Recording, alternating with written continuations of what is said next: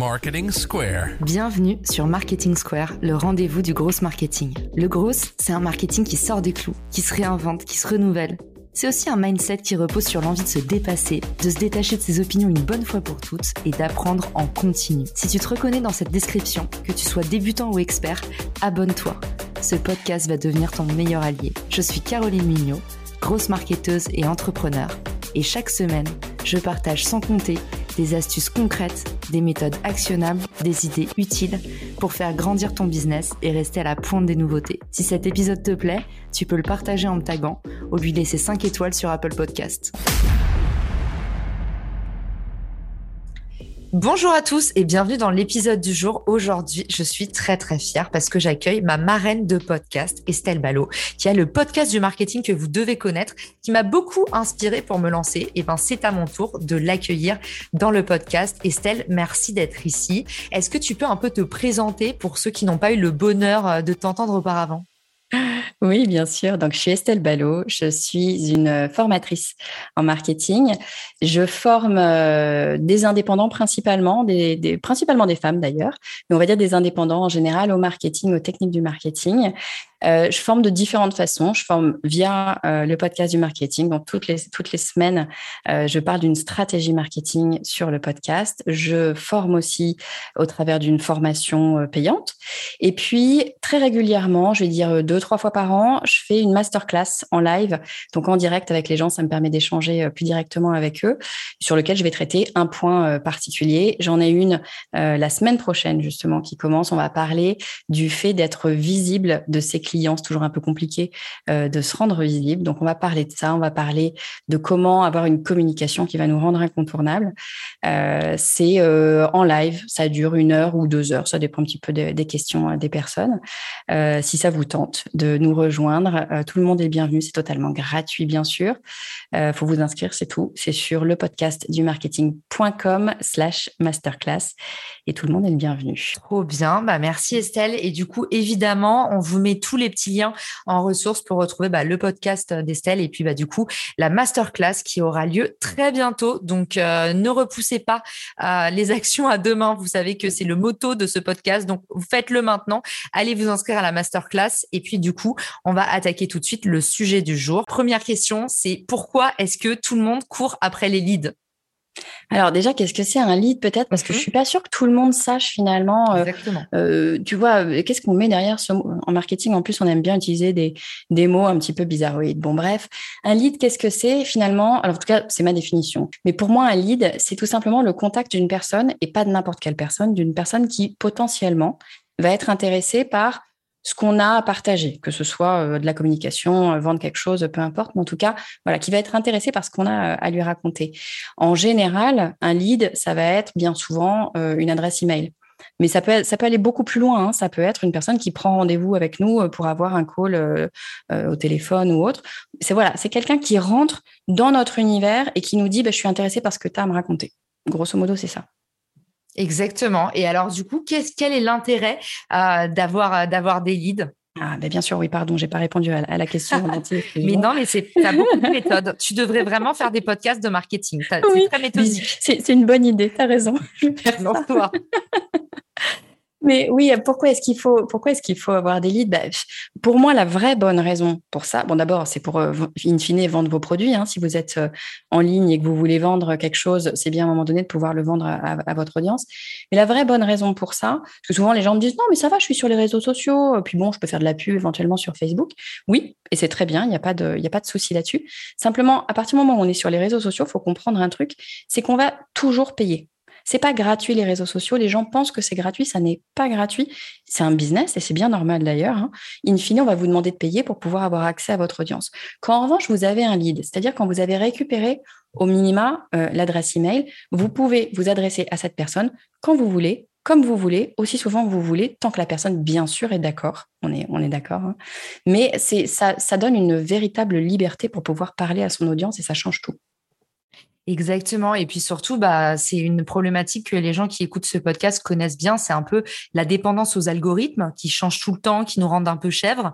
Et ben en fait, bah, avoir un lead, bah, c'est finalement une façon de s'affranchir des autres et de d'emmener les gens dans votre univers et non pas l'inverse. Maintenant qu'on a compris en fait euh, à quel point c'est important d'aller chercher cette donnée, ce premier point de contact, comment est-ce qu'on comment est-ce qu'on attire, euh, euh, comment est-ce qu'on appâte le prospect? Eh ben c'est ça, tu vois, un lead magnet, c'est un super outil, c'est un truc super malin, tout bête, qui va te permettre d'attirer les personnes, ou en tout cas qui va donner une raison à la personne de te filer son adresse email. Parce qu'on va pas se leurrer. Enfin, euh, je pense que toi, euh, comme moi, comme probablement tous les gens qui nous écoutent, on va pas filer notre adresse email comme ça pour rien. C'est bien normal, on n'a pas envie d'être abreuvé en permanence. Donc, pour qu'une personne te donne son adresse email et ait envie d'apprendre des choses de toi ou de savoir des choses de toi, il faut lui donner une raison. Et le lead magnet, c'est une bonne raison de te donner l'adresse email. Et ça peut prendre plein de formes différentes, mais euh, disons qu'il va falloir que tu identifies, c'est tout le travail qu'il y a à faire, il va falloir que toi, tu identifies ce qui va intéresser ton audience. Une fois que tu as compris ce qui va intéresser ton audience, tu vas pouvoir créer, euh, alors bien souvent, c'est un document. Ça, peut être d'autres choses. Si tu veux, je te donnerai des exemples de différentes formes de lead magnet. Mais c'est euh, bien souvent un document qui donne une information qui intéresse ton audience ou en tout cas euh, dont ton audience que ton audience va avoir envie d'avoir, qui va qui va qui va lui attiser sa curiosité, on va dire. Question en aparté comme ça, comment est-ce que euh, toi tu trouves tes idées de lead magnet? Alors écoute, moi je fais très très simple. En fait, euh, je me suis rendu compte moi-même et d'autres gens autour de moi que bien souvent on voulait faire le lead magnet parfait. Et que du coup, on passait des heures et des heures et des heures et des jours et des mois parfois à réfléchir et à se dire non, je vais pas faire ce lead magnet parce qu'il n'est pas encore bien, je veux faire un truc vraiment génial. Et total, on passe à côté de plein de leads. Donc moi, j'ai arrêté de faire ça et je fais des lead magnets le plus simple possible qui me vienne. Et typiquement, ça peut être euh, un résumé d'épisode de, podcast. Je le fais très souvent. Et je pensais au tout début, je, t'avoue que la première fois que je l'ai fait, je me suis dit, bon, c'est quand même un peu pourri. Euh, c'est jamais qu'un résumé de l'épisode. Enfin, franchement, euh, c'est pas non plus dingo. Et en fait, plein de gens m'envoie des messages pour me dire Estelle, mais franchement, mais merci de nous faire ce résumé. C'est vraiment super utile pour nous parce que bah, on t'écoute, mais en même temps, moi, je t'écoute, je suis dans la voiture, je suis en train de faire la cuisine, je suis en train de faire autre chose. Et d'avoir ce résumé après papier, si j'en ai besoin, c'est vachement utile, c'est vachement pratique. En tout cas, mon message, c'est de dire on peut faire des lignes magnètes très simples, ça n'a pas besoin d'être complexe. Ce qui est intéressant, c'est que ça intéresse ton audience. Donc, il bah, faut tester des choses, voire demander à ton audience ce dont ils ont besoin, pourquoi pas. Donc, toi, en fait, tu l'as trouvé un petit peu par chance, tu l'as testé, ça a marché. J'imagine que l'autre bonne façon de faire, bah, toi, tu dis demander. Donc, par exemple, c'est le moment d'utiliser, vous savez maintenant, la portée décuplée des sondages sur LinkedIn. Donc, pourquoi pas l'utiliser pour ça? En tout cas, n'hésitez pas à sonder les gens. Et puis, bah, l'autre moyen, c'est plutôt en réactif. Et j'imagine que c'est bah, aller regarder les demandes récurrentes que vous avez. Et à partir du moment, bah, c'est la, leçon que tu, tu nous donnes, Estelle, c'est en fait, il n'y a pas de minimum. Euh, même euh, une petite chose qui prend pas beaucoup de temps à produire, il n'y a pas besoin d'en faire des montagnes. Euh, même si c'est quelque chose qui dure 20 minutes pour vous, si ça apporte de la valeur à votre audience, si vous avez repéré que ça complète votre offre et que ça a de la valeur, bah faites-le et développez-le et testez-le. Il y a une autre façon de faire toute simple, hein, c'est de regarder un petit peu ce que font les autres. Moi, je suis très pour l'inspiration des autres. C'est pas une question de copier hein, ce que font les autres, mais très sincèrement, on va pas s'amuser à réinventer la roue en permanence. Donc, bah, regardez peut-être autour de vous que ce soit vos concurrents ou pas d'ailleurs, hein, ce qu'ils peuvent proposer comme type de lead magnet. Moi, je vais vous en donner parce qu'en fait, du coup, j'ai un peu regardé ce qui se faisait et je vais vous donner les grands types de lead magnet qui fonctionnent en général. Ça ne veut pas dire que ça fonctionnera pour tout le monde et ça ne veut pas dire qu'on sera chacun à l'aise avec chaque type de lead magnet, mais disons que ça donne des idées pour après euh, avoir des choses, euh, des choses à tester. Alors, écoute, le premier qui est ultra euh, facile à faire, je pense, c'est ce que j'appelle la checklist. C'est-à-dire, par exemple, alors je prends mon exemple à moi, hein, j'ai des podcasts, donc bien souvent c'est en lien avec le podcast, mais selon ce qu'on va faire, euh, peu, importe. Mais par exemple, quand je vais faire un podcast, parfois, eh ben, je vais citer plein d'éléments différents euh, euh, à utiliser, des outils, peu importe, hein, j'en sais rien. Et eh ben à la fin, je vais leur dire, pas besoin de prendre de notes, je vous ai fait une petite checklist de tous les trucs auxquels il faut que vous pensiez pour mettre en place cette stratégie-là. C'est pas long, hein, c'est souvent c'est une page avec 10 points dessus, mais juste voilà, checker pour être sûr de rien avoir oublié. Boum, une checklist, ça marche super bien. Les gens sont super contents d'avoir euh, d'avoir ce genre de document. Ça te prend 10 minutes à faire. Donc ça, c'est vraiment, quand tu as l'occasion de faire ça, c'est un, lead magnet à faire euh, direct. Il ne faut pas se poser de questions. Il y a un autre lead magnet qui peut être intéressant. Alors, ça dépend des gens, hein. ça dépend de ce qu'on propose comme contenu. Mais ça va être super intéressant si tu as un contenu euh, très informatif, euh, éducatif, on va dire. Le... Alors, moi, j'aime pas le terme parce que ça fait vraiment maîtresse d'école, mais bon, j'ai pas trouvé d'autre terme. C'est le cahier d'exercice. Un petit document tout bête en disant bah, aujourd'hui, on a parlé de telle chose. Euh, eh bien, euh, toi, en trois lignes, qu'est-ce que tu en ferais? Et tu laisses trois lignes pour que les gens le fassent. C'est tout bête. Encore une fois, hein, c'est vraiment, on n'invente pas le, fil à couper le beurre, mais ça marche très très bien. En plus, l'atelier, c'est vraiment aussi la meilleure façon d'assimiler, d'apprendre. Donc, euh, moi, c'est un de mes préférés, celui-là. Ah bah, tu vois, super. Je suis vieille école, je dois être vieille bah, école. Tu vois, comme quoi, à un moment donné, des fois, le papier, écrire, euh, voilà, ça nous plaît, on y va. Mais c'est sûr, de toute façon, il faut mettre en pratique. Ça, ça vaut pour tout. Hein. Il faut mettre en pratique. Donc, aider les autres à mettre en pratique, parce que souvent, c'est un pas difficile à faire. C'est toujours une bonne idée de, de, leur faciliter la tâche. Je pense que c'est ça qu'il faut avoir euh, en tête. Il y en a un troisième que j'aime bien. Alors moi, j'appelle ça le guide, mais c'est vraiment celui-là, il est peut-être un petit peu plus long à mettre en place. Mais euh, ça peut être un lead magnet un peu, euh, euh, tu vois, le, ton lead magnet conséquent. Tu peux avoir, moi j'ai plein de petits lead magnets et puis après, tu peux faire deux, trois lead magnets un peu conséquents que tu vas mettre euh, en exergue, je sais pas, sur ton site internet par exemple mm-hmm. ou ailleurs. Euh, tu peux faire un guide, un truc, un document un peu plus conséquent qui a quelques pages où tu vas euh, emmener la personne, euh, voilà, sur un chemin, quel que soit ce que tu ce que tu proposes, hein, mais quelque chose d'un petit peu plus, petit peu plus conséquent, ça peut être intéressant.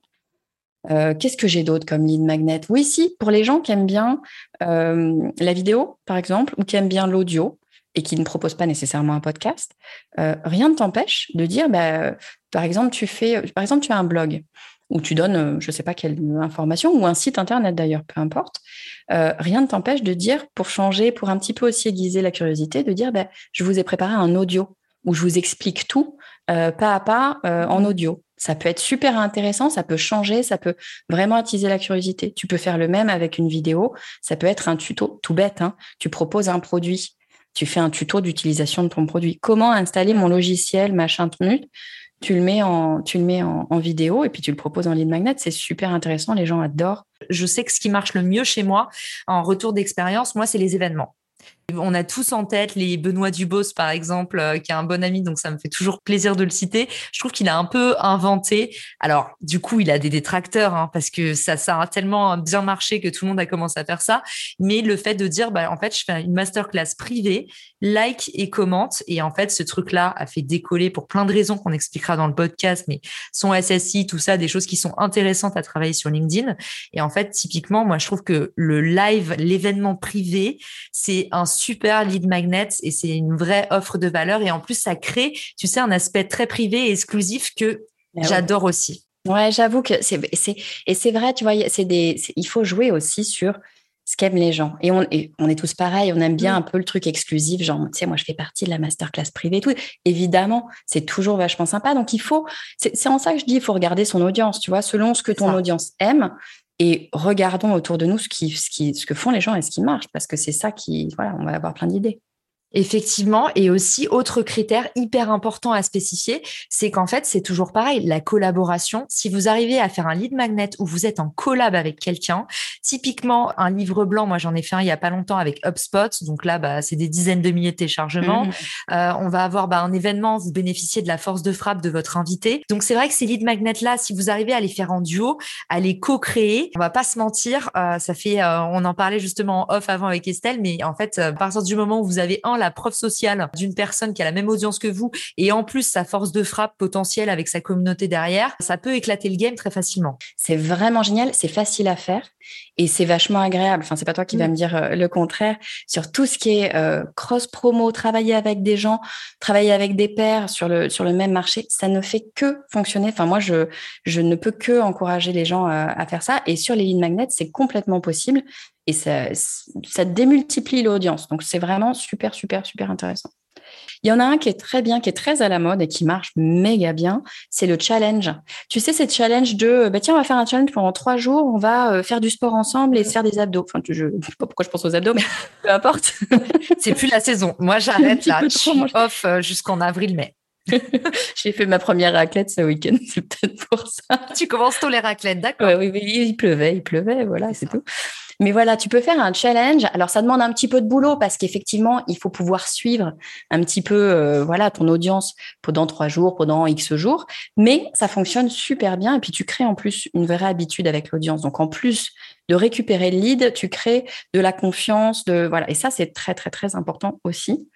Euh, un lead magnet, moi, que j'adore, euh, parce que je le trouve ludique et qu'on n'est pas obligé d'être sérieux tout le temps non plus, euh, voilà. Euh, et que même si c'est dans du B2B, hein, tu, c'est pas parce que tu cherches un lead B2B que tu dois nécessairement être tout le temps dans un truc vraiment strict et dur et voilà. c'est le quiz. En fait, tu sais, le quiz à la biba sur la plage, hein, vraiment le quiz où on te pose des questions genre et quel genre de personnalité es-tu, etc. Mais ça, tu peux complètement le faire dans ton activité quelle qu'elle soit. Euh, et récupérer des leads comme ça, euh, il faut euh, bien sûr bien connaître son sujet, mais enfin, a priori, on va considérer qu'on connaît bien notre sujet. et si tu montes un quiz pas trop trop long, assez sympathique, un petit peu décalé, où tu apportes potentiellement de la valeur, c'est un super bon moyen d'avoir d'avoir des gens parce qu'on aime tous faire ce genre de petits de petits jeux, quoi. Donc c'est sympa. Clairement, je suis complètement d'accord et je fais une petite page de pub pour euh, justement une LinkedInienne que j'adore, Caroline Vautrin. Si ce que vient de dire Estelle vous a inspiré, que vous vous dites ah oui on peut faire des quiz pour gagner des clients, allez voir ce que fait cette fille, c'est formidable, elle fait un super boulot. En fait, elle fait des quiz sur justement l'écriture, le français et ses clients c'est des gens qui veulent euh, améliorer leur orthographe. Et ce truc là, ce système de quiz l'a fait explosé sur LinkedIn et lui a permis d'aller chercher des clients. Donc euh, voilà, juste pour illustrer ce que tu disais et aussi parce que euh, c'est quelqu'un que j'ai rencontré et que j'ai adoré, euh, on, peut vous inviter à aller le voir. Vous trouverez le lien de son profil dans les ressources également.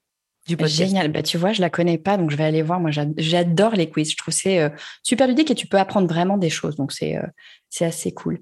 Et puis, allez, je t'en donne un dernier, euh, bah parce que c'est un peu ma partie. Euh, tu, tu, tu, peux très bien, euh, si tu as de, de, la valeur à donner, si, si c'est une expertise que, que tu proposes, rien ne t'empêche de faire une espèce de mini-cours gratuit.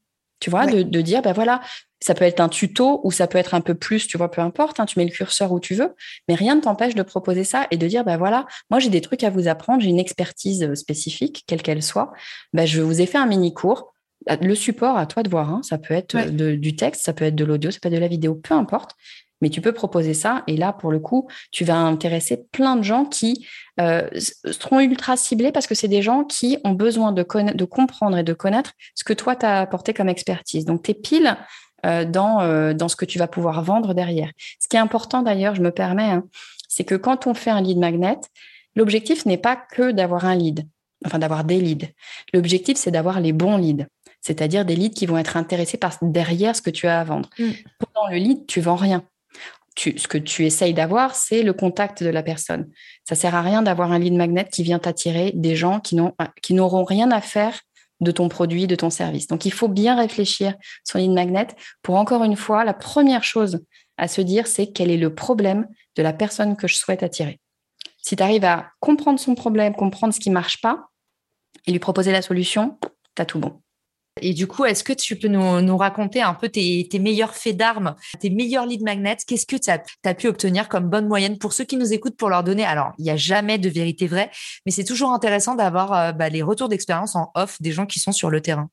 Ouais. Alors, écoute, moi, je dirais qu'il y a deux. Euh, grandes façons de, enfin, deux types de lead magnet qui fonctionnent pour moi. Hein. Euh, tu as le lead magnet qui fonctionne en permanence tout le temps, typiquement le quiz. Tu vois, moi, j'ai un quiz qui, euh, qui est sur mon site. Quand ça fait, je ne sais plus, 30 secondes que tu es sur le site, tu as le quiz. Il m'apporte régulièrement, tous les jours, euh, une petite dizaine de, de nouveaux leads. J'ai rien à faire. J'en ai 10 qui arrivent tous les, tous les jours. Donc, c'est quand même plutôt sympa. Euh, ça, ça c'est pas mal. Et puis sinon, j'ai les gros coups. Tu vois, c'est des, des leads magnets que je vais balancer une fois, je vais communiquer une fois dessus, ça va bien communiquer et je vais faire un gros chiffre. Euh, très souvent, pour moi en tout cas, euh, qui est le podcast, je vais avoir des invités sur les podcasts et je vais avoir un invité qui a une, certaine prestance, tu vois, qui a un, charisme, qui est aimé ou détesté d'ailleurs. et je vais utiliser cet invité-là pour faire un lead magnet. Je te donne allez, deux exemples. Guillaume Moubèche, que tu connais peut-être de l'Emlist, qui est vraiment un type qui a, euh, je trouve, beaucoup de charisme et qui est en plus ultra sympathique. Donc, il a une espèce de, de, côté vraiment où on a envie d'en savoir plus avec lui. Je l'ai invité sur le podcast. J'ai fait un, encore une fois, hein, moi je suis très adepte du résumé de l'épisode. J'ai fait un résumé euh, de notre épisode. Il nous a donné plein de, si tu veux, de valeurs. Ce type-là a plein de trucs à mmh. raconter. Euh, donc les gens n'avaient pas le temps de tout noter. Boum, euh, en, de, proposer sur LinkedIn ce, ce, lead magnet. Je crois que j'ai eu en deux semaines 1000 leads. Boum, d'un coup. Euh, un deuxième exemple comme ça, euh, c'est Grégoire Gambato sur LinkedIn. Il est, bien connu si vous êtes sur LinkedIn.